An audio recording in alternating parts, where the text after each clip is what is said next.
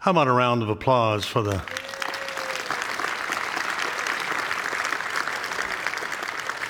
You know, I used to be a drummer before I broke both of my legs. It just made it virtually impossible, you know, if you've never played the drums, there's a lot going on up there. And most of it, or a lot of it, has to do with, with pedals, and I can't do pedals. So I miss that, but I sure enjoy listening to it. Uh, one of my sons became a really, really good percussionist. You know Chris, um, and we've been fishing buddies, things like that. So it just every time I hear the drums, it brings back memories of what I can't do. You have some of those, don't you? I mean, you you know, as time goes by, sometimes you just kind of lose hope. Like, well, I'm never going to do that again. Well, maybe not this side of glory, but um, there's hope. Do they play the drums in heaven? Absolutely. Yeah, I heard them. So um, I have hope that I'll hear them again. Tonight, we'll talk about hope later. This morning, hope now. You know, I had a plan. I'm going to tell you about it. This didn't work out. I, I told Harold, I, I, you know the candy you used to buy when you were a little kid? They used to call it penny candy. That's funny, isn't it? Penny candy. What can you buy for a penny? Well, in those days, you could buy stuff in a store for a penny, and there was like milk duds and jujubes and and and sugar babies and you know just all manner of th- kits, uh, Pez I mean, all kinds of candy. One of the candies they used to have was called Now and Later, and it was a it was fruit flavored, and you know came it was a square. I bought a bunch of those to bring today because I going to preach two sermons called Hope Now and Later. I won't say who didn't get them delivered on time, Amazon. so I had a plan. It was going to be really cool, you know. So just use your imagination that I've handed out now and later uh, to kind of remind you of what we're going to talk about today. It is delightful to be here. So often when I come here and I'm honored, honored to be here, I just feel like I'm home. I look up and see so many familiar faces and it's it's just a, it's a deep honor. It's just one of my favorite places on earth to be is with you. So I'm glad you're here today, especially if you're a guest visiting with us. I always want to say, you know, come back when I'm not here. Uh, they do this every week. And uh, so if you live in the area and you're not involved in a church, this is a great one, as hopefully you have already experienced. And I, I mean that sincerely. I'm in lots of churches. And so this is a spectacular place to be. Consider becoming part of New Covenant. I'm going to talk about Lazarus today. Uh, it's just a name, even the name Lazarus inspires uh, people because we know what happened to him. Uh, he was raised from the dead. So I'm going to talk about that. It's been an amazing couple of years, hasn't it? I mean, amazing.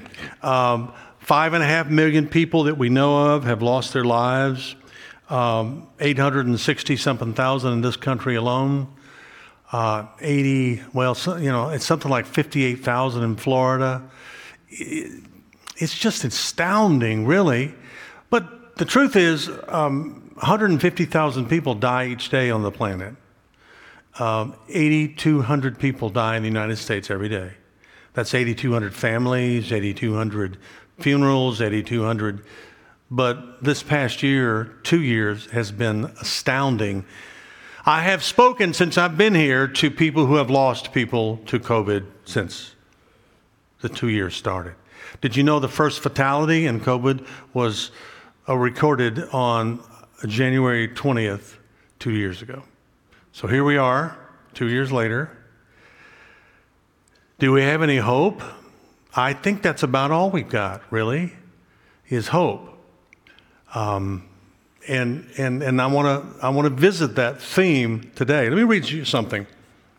This is called Certainty in an Uncertain World. We live in a world that's filled with unrest. The only difference between now and the last time I made that statement is that more unrest. The unrest is greater than it was then. A great deal of the unrest in our world is brought by the chilling feelings of uncertainty. This is a terribly uncertain world. And he goes on to talk about reading an article uh, called um, Almost Everybody in This Country is Unhappy. That was the name of the article.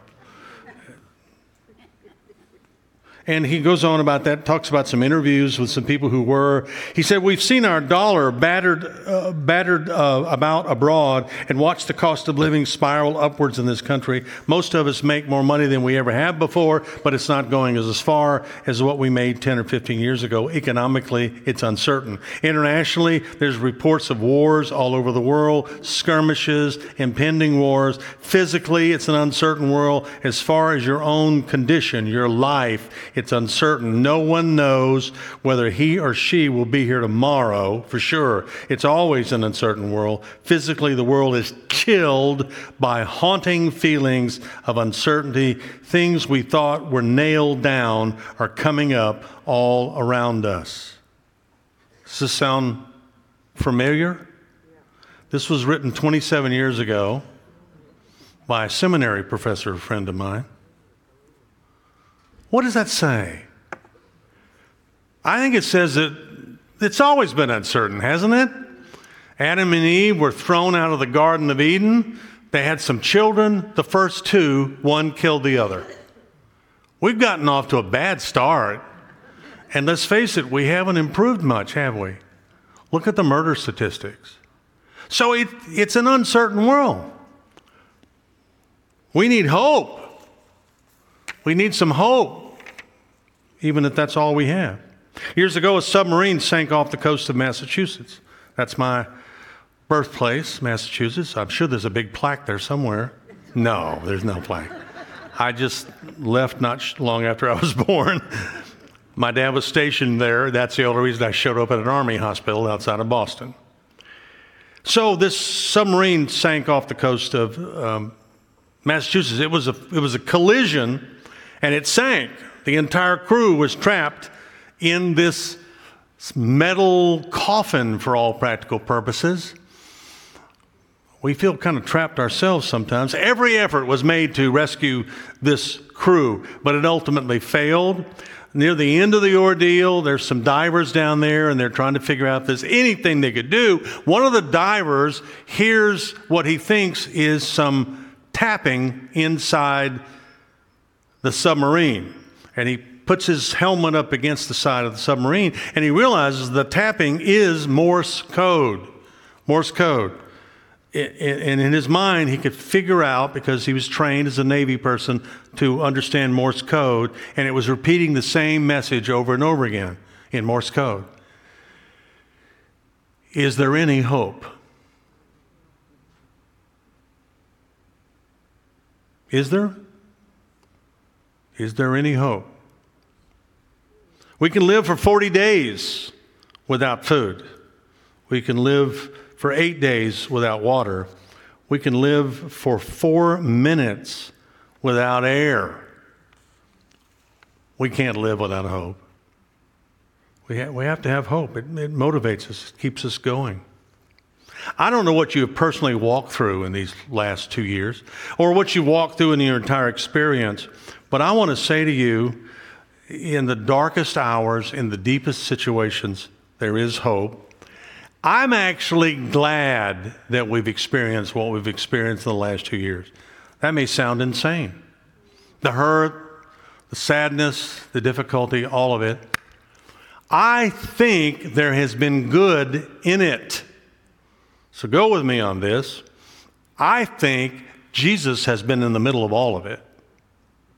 And I'll explain why I think that. The story of Lazarus is a familiar story to most people. People who don't spend a lot of time in the Bible still know about Lazarus. It's in, most of it is in John chapter 11, Gospel of John. So if you're watching at home by television. Every time I say that, I feel like Billy Graham. If you're watching at home by television, we're going to send you the same literature that we're sending these people here in the audience.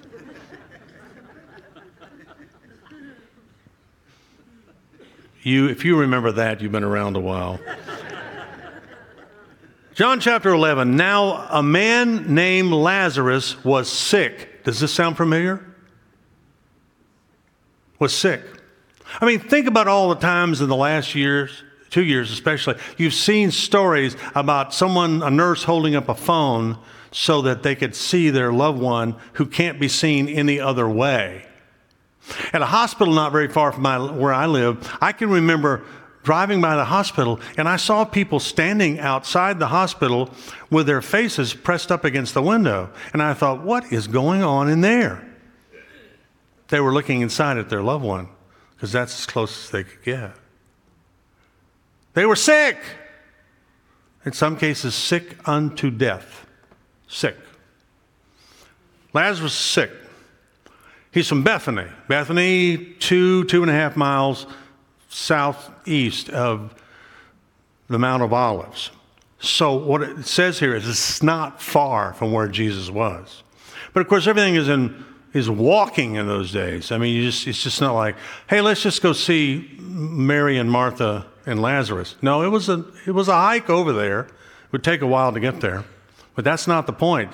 They were separated, but, but not very far. But Jesus didn't go over there. Mary and her sister Martha, this Mary whose brother Lazarus was now lay sick, was the same one who poured perfume on the Lord and wiped his feet with her hair. So this family is tight. They all know, certainly love each other very much. As far as we know, they're not married. It's two sisters and a brother. And uh, they're apparently pretty wealthy. They have their own household. So they were well to do. I mean, she found some perfume and was washing Jesus' hair with it. So the sisters sent word to Jesus Lord, the one you love is sick. That's not a guilt trip. It's like, you know, drop everything else you're doing and come over to heal the one you love. They're just saying, this is, this is your friend. He's a friend of yours, and we're a friend of yours, and you are friends with us. We need help over here. Could you send us some help? How many times has that question arisen recently? We need help down here. Please, God, we need help.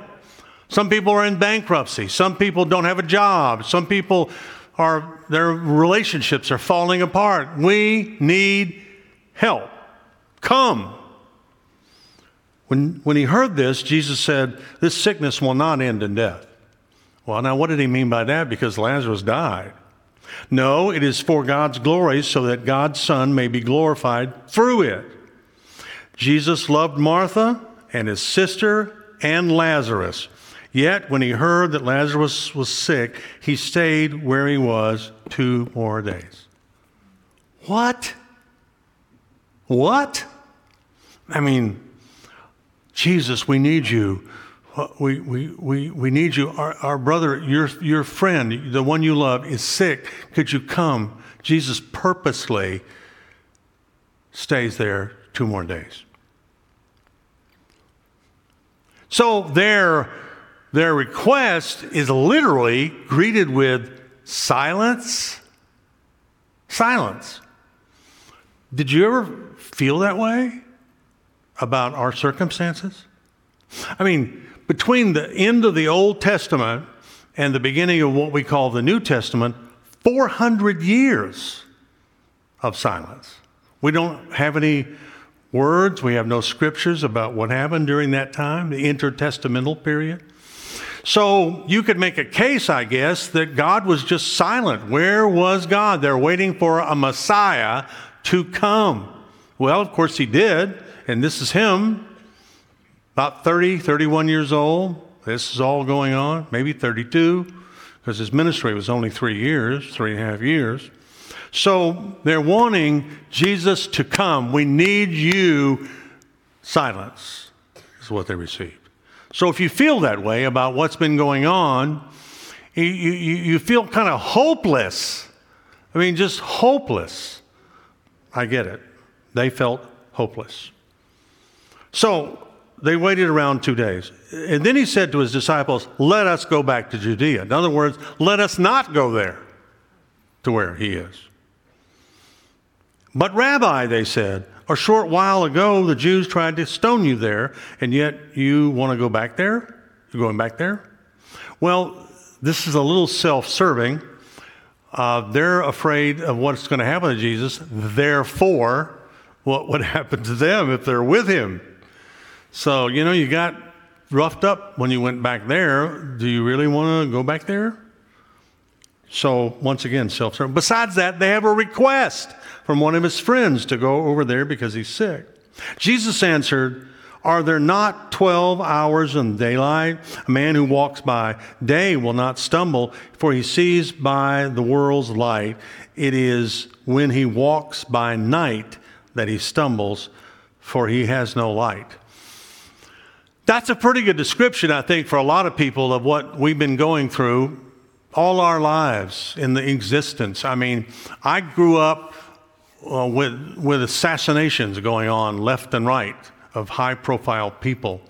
I grew up, I told the first service, uh, I, I, went to, to college at LSU, and I can remember during that time, our news director, I was the general manager of the radio station at LSU, cleverly retitled WLSU, and I was the I was the manager of that place. Our news director was also in the National Guard.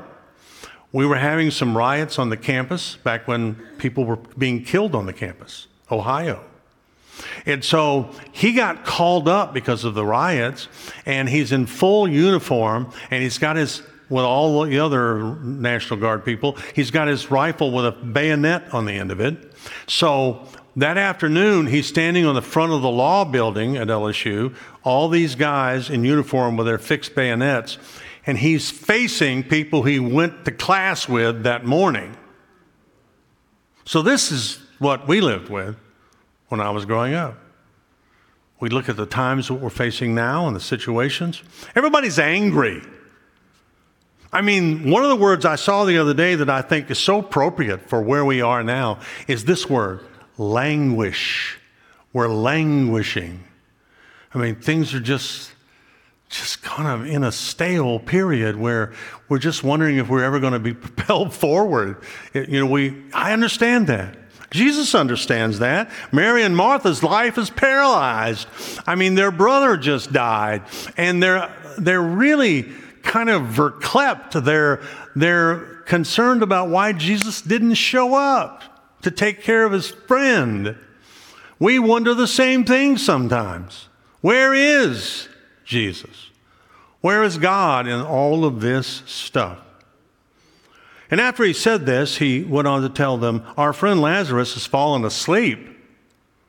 Well, wait a minute. Is that a euphemism? Yes. Yes. Lazarus has died. And his description of it is meaning if you fall asleep, you'll wake up. So he's trying to set them up for this. Our friend Lazarus has fallen asleep, but I'm going there to wake him up. Well, I mean, listen to what they said. Lord, if he sleeps, he'll get better. Don't you rest? You know, doesn't resting make you feel better? They're not getting this at all. Jesus had been speaking of his death, eh, but his disciples thought he meant natural sleep. Well, we're going to talk about his death tonight because he did, in, in many ways, the, the, the story of Lazarus parallels what's going to happen to Jesus. He wasn't sick, but he was executed and he was in the tomb and they had the, you get it, you know how this works. So then he told them plainly, Lazarus is dead. He's dead. Death rate here is 100%. We're not getting out of this alive. And for your sake, I am glad I was not there. What? You're glad that you didn't go over there and take care of him? so that you may believe. Because you're going to see something you're just not going to believe. But it'll be so profound and so understanding, it's so overwhelming that it'll be in this book and they'll read about it 2,000 years later. And we are. Let us go to him. Okay, now they're, they're ready to go. Jesus has, has spent the time away that he planned, and now he's ready to go. Then Thomas of course it would be Thomas, said to the rest of the disciples, Let us also go, that we may die with him. Like, okay, he's going to go over there and we're all going to be dead. And let's face it, eventually all of them were in horrific deaths, except John. He's the only one that wasn't martyred. The rest of them were martyred in horrible, unspeakable ways. So they were going to die. He just didn't know how. On his arrival, Jesus found that Lazarus had already been in the tomb for four days. Four days. He's been dead and buried in Bethany, which was, as I said, less than two miles from Jerusalem. And many Jews had come to Martha and Mary to comfort them in the loss of their brother. We haven't even been able to do that in the last couple of years. A, a year ago, right now, my mother died. She lived in the northwest corner of Louisiana near Shreveport. My dad had died several years ago, and he was buried in the military section of this cemetery, career Army. She was a career Army wife, which is a high calling. And now it's her time, but we can't invite people to the funeral. It was the zenith of not being able to get together. We are all wearing masks. Me, my two brothers, our immediate families, our kids, their kids, and the funeral director, and a couple of other funeral directors. When it came time to go out to the cemetery, it was a brutal, dismal day, cold, rainy. Had been raining for some time. They put plywood down from the street out there out to where the plot was because they were going to at least attempt to carry the casket out there for the burial. They meant well. There was a tent, and there was only us. So when it came time to carry the casket out there, it was funeral directors carrying the casket out there. And it was on plywood. The plywood began to sink, water was coming over the top of it. And we're walking out there, and suddenly things started getting a little rocky and missteps. And so my brothers and I stepped over there and we're actually carrying our mother to the gravesite because there's no one else. No one. How sad is that? I mean, normally people would come out to the house, they would bring food, they would. No. No, they couldn't even get together. So, how bad is it? It's been bad. It has. Freely admit it, it's been very difficult. But like Dr. Fish said 27 years ago, it's always been difficult. Life is difficult. We got off to a bad start. Why did that happen? I'll mention it in a minute. So we found Lazarus has been dead for four days. He's in the tomb. When Mary or Martha heard that Jesus was coming, she went out to meet him. oh, Martha. But Mary stayed at home. Lord, Martha said to him, If you had been here, my brother would not have died. But I know even now, God will give you whatever you ask. Jesus says, Your brother will rise again. She immediately thinks he's talking about resurrection, you know, the great resurrection day. And he's not. He's talking about immediately. I'm going to raise him from the dead. But like, I love Martha. She just lets him have it. She loved him enough. She knew him well enough to say, if you had just been here, this wouldn't have happened. I know you could have healed him. You could have brought him back. You could have kept him from dying, the experience of death and the pain that goes with it. You could have done that if you'd have been here. Well, that's not was not Jesus' purpose, and he was there. We'll visit that in just a second. If he wasn't there in the flesh, he was there. So, what's going on here? How, how does such a thing present itself?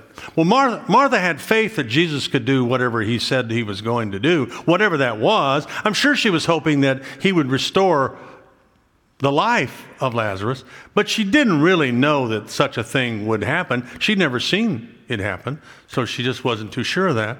So she's kind of fussing at Jesus but she's also kind of heartbroken that her really good friend didn't show up in time to help. And she has faith that he could do something, but not a lot of faith, because when Jesus says, remove the stone, her words is some of the most ridiculed words, funniest words, weird words. especially in the King James Version, because when he says, Move away the stone, she says, Behold, he stinketh.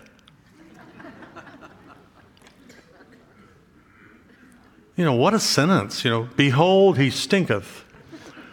Come to think of it, I can think of my brothers, and I've said the same thing. They've said the same thing to me. Behold, he stinketh. He's been dead, and he's been dead for four days. So don't remove the stone. Jesus knows what he's doing. He's got a plan. He's always had a plan. That's why he showed up late. And he says, Your brother will rise again. Martha says, I know he will rise again in the resurrection of the last day. And Jesus says this, probably the most repeated verse at funerals ever I am the resurrection and the life. He who believes in me, though he were dead, yet shall he live. And whoever lives and believes in me will never die. Do you believe this? He's asking us. Do you, do you believe this? That if you're in Christ, even though the earth suit that you're walking in right now, that's probably been beat up pretty well. We were talking about hair earlier. I was speaking in Baton Rouge, and it was a large crowd and I was talking about heaven, and we'll talk about heaven tonight because we have to when we talk about Jesus' resurrection. And I was talking about heaven and how beautiful you're going to be there, and how perfect you're going to be there. This guy stands up, like way back there in this church, Baton Rouge, and I'm talking about perfection. We'll all be perfect. No scars in heaven. The only scars in heaven are on Jesus. The only man made things in heaven are the scars of Jesus. This guy interrupts. He stands up. I want to know about hair.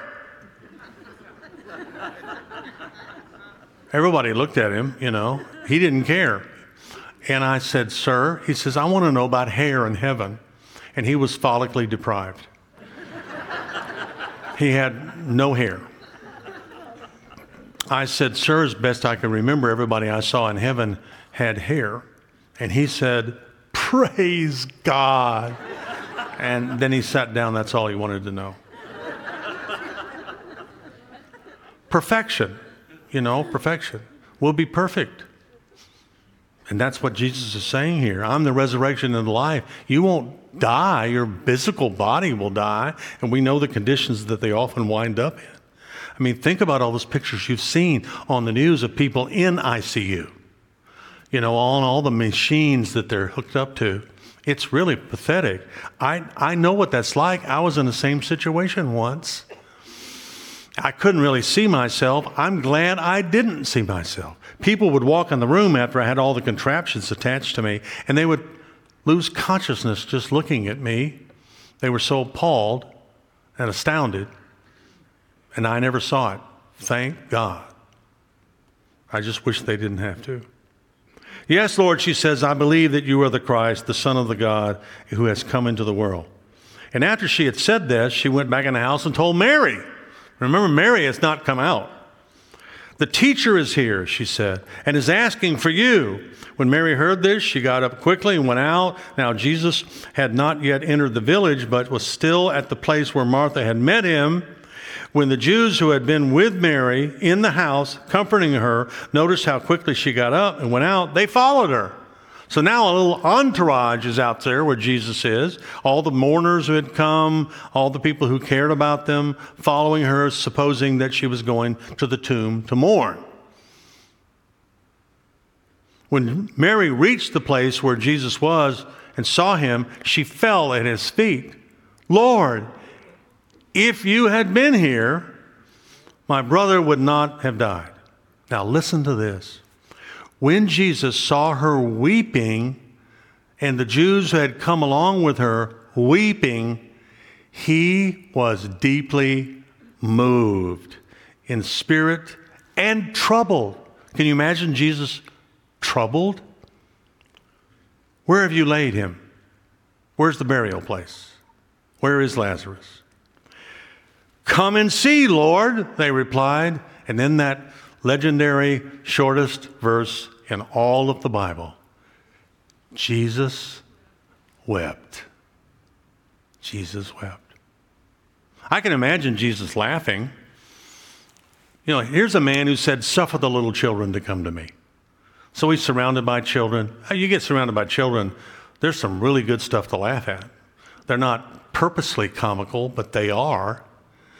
I've got six grandchildren. I get together with them, and it's a laugh riot, really. And they're not even trying because they're wonderful. They're just wonderful. I do have six of the greatest grandchildren in the history of the world. so it is. I can imagine Jesus laughing, but you can imagine Jesus crying, and the Son of God crying. What would he cry over? The loss of his friend, knowing full well he's about to bring him back. But the weeping is the story. That's what this is about. That's why hope lives. That's why we have hope now. Jesus wept with them. He was with them. He understood them. And he was there on both sides the, the, the, before the crisis, and then he came to the crisis, and then the crisis was overcome. He was with them. They were not alone. He cried. Can you imagine Jesus crying? Well, he'd been ministering for quite some time. He'd been all over the area, he had been healing people, and they knew that. He, he didn't always give them the healing they were looking for, but he gave them the healing they needed. He fed thousands with a basket of food, he brought sight to the blind. But this is his personal friend here, Lazarus, who's terminally ill, and Jesus purposely delays going to them. They call out to him. They send a messenger. Come, we need you. Your friend Lazarus, the one you love, he's, he's dying. Please come. Jesus purposely delays coming. They are greeted with silence. And when he finally does arrive, Lazarus has been dead four days.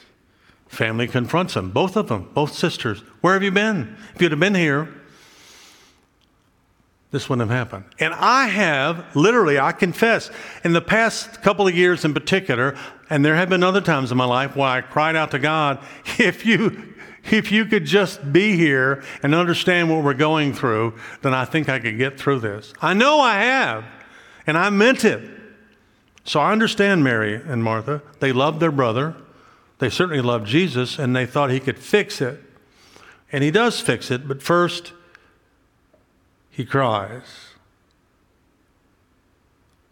Instead of pointing his finger at them and saying, Why are you talking to me like this?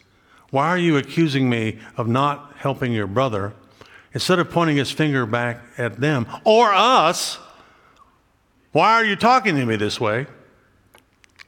He cried with them. He cried with them. He cried over something he could have prevented. He cried over something he could have prevented. Why? Because this is a fallen world, friends. This is a place racked with sin. Everything is under God's control, under His authority. But at the same time, it's a sinful world, birthed in Eden when we were disobedient. Once flawless earth is now racked with sin. And because it's racked with sin, it's full of death death. The healer is Jesus. But some don't receive physical healing. Jesus is a healer. We know how the story ends because we just read it. Lazarus, Jesus eventually says, Lazarus, come forth. Lazarus comes waltzing out of the tomb, all the grave clothes on. And, they, and he says to them, Remove the grave clothes. Let him go. Loose him. Let him go. During the time I was so badly hurt and the months that I was not able to move at all, I kept thinking about Lazarus and those words loose him and let him go. That's what happened. They did. But listen to this when his family was grieving, these people, he sat down right beside them and wept with them. He was with them in the darkest hours, the darkest hours they had ever known. Jesus sat right next to them in their tears and may not have met them with the healing they originally asked for, but he himself became the healing that they needed. That's what he did. They asked for healing on earth, but instead he gave them comfort from heaven himself. They asked for intervention, but instead he gave them a supernatural peace that the world can't even understand. He was close in a way they would never have felt if he had done what they wanted him to do when they wanted him to do it. Before he brought life to their brother, he brought life to their faith. He brought life from death. And that's what he does for us in the darkest hours, in the most difficult times. He gets it and his presence is real. He wept with them. He weeps with us. Tears that have been shed in these ensuing times, difficult times, painful times. He gets it. He can bring, and He does bring, life from death. He does bring life from belief. And He will get us through this. In the midst of the darkest hours, in the midst of the deepest things we've gone through, some of them unspeakable, you haven't ever told anybody. It's just been brutally difficult for many people. Lost jobs, you know, food lines. I mean, just, it's unbelievable.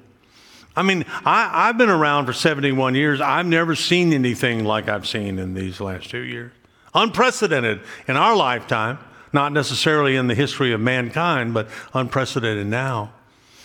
So we need hope.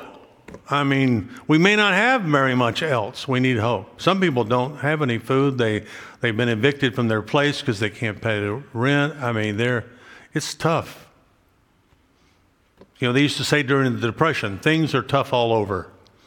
They are. But earth isn't heaven's waiting room. We're not just pining away down here until God calls us home. This is a divine drama. This was in, established from the beginning of the world. This is a tunnel of testing. This is a proving ground. But in the middle of it, Christ is here. The Holy Spirit will defeat Satan's deception. And we win. We have eternity, which we'll talk about tonight, and we have hope now. Jesus showed up, and he didn't just heal them, he cared about them. The Son of God actually sat down beside them and wept. I could just see him putting his arms around Mary and Martha before he knows what he's going to do, which is resurrect the brother. I always kind of felt sorry for Lazarus. He got heaven and he, then he lost it. It was brought back here and he had to die again. I always kind of thought that one of the reasons that Jesus wept was because he knew he was going to bring Lazarus back from heaven.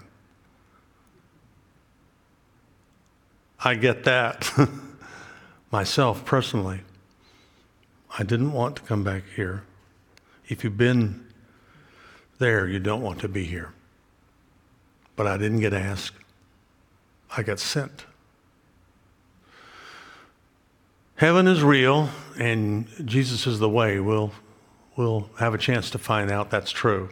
But in the meantime, during this time, this, this thing called life, this twinkle in the eye of God, this vapor that comes and goes so very quickly, God is with us. There is hope for a better day because He is here. He cries with us. He laughs with us. He is near to us. Years ago, a man was convicted and sentenced to death. Probably murder, I don't know the crime, but the sentence was death. The governor of that state felt that that was a, that was a conviction that should be overturned, But what he could do was pardon this man. So he did. He issued a pardon for the man who was convicted and sentenced to death. And the man replied to the governor, I do not want a pardon. I do not want to live. I want to die. Well, they tried to enforce the pardon. You know, you got a pardon, so we're going to release you. We're not going to execute you. This man sued. This went all the way to the Supreme Court. And here's what the Supreme Court said about the death sentence and the pardon that the man would not accept. A pardon is of no value unless a person is willing to accept it. Jesus has pardoned us all. He has given us, through His grace, an opportunity to be with Him forever. Not just feel His presence here on earth during the darkest hours, but literally be with Him. The definition of heaven is you are with God. With God. Look at Revelation 21. You are with God. That's the best thing about heaven. You're with God. So that opportunity is there. But it won't matter. Listen to me. It won't matter if you're not going, if you don't accept it. It's, it's crucial, necessary, that you ask Christ into your life and accept Him as Savior so that you'll have eternity where hope reigns. It's perfection forever. No death, no dying. As the song said, no more sorrow, no more pain. I want to be in that place. But in the meantime, we have those things to live with here on earth. And Jesus gets it. He gets it. He understands. He purposely delayed so that he could have a teachable moment. He would raise Lazarus from the dead. Lazarus wasn't just sick, he was dead. Jesus brought him back to life. A picture of what will happen to us someday. But also, he was with them. So it's been a tough couple of years in particular. But there's been good in it because, in the midst of the darkest hours, the unprecedented pain and suffering, and the incredible languish and anger that so many people feel, Jesus is there. And He's always been there. And He's coming back. Hope for today. I may not get to meet you here. I've met a lot of people so if I don't meet you here, I want to see you there. And Jesus is the way until we meet again.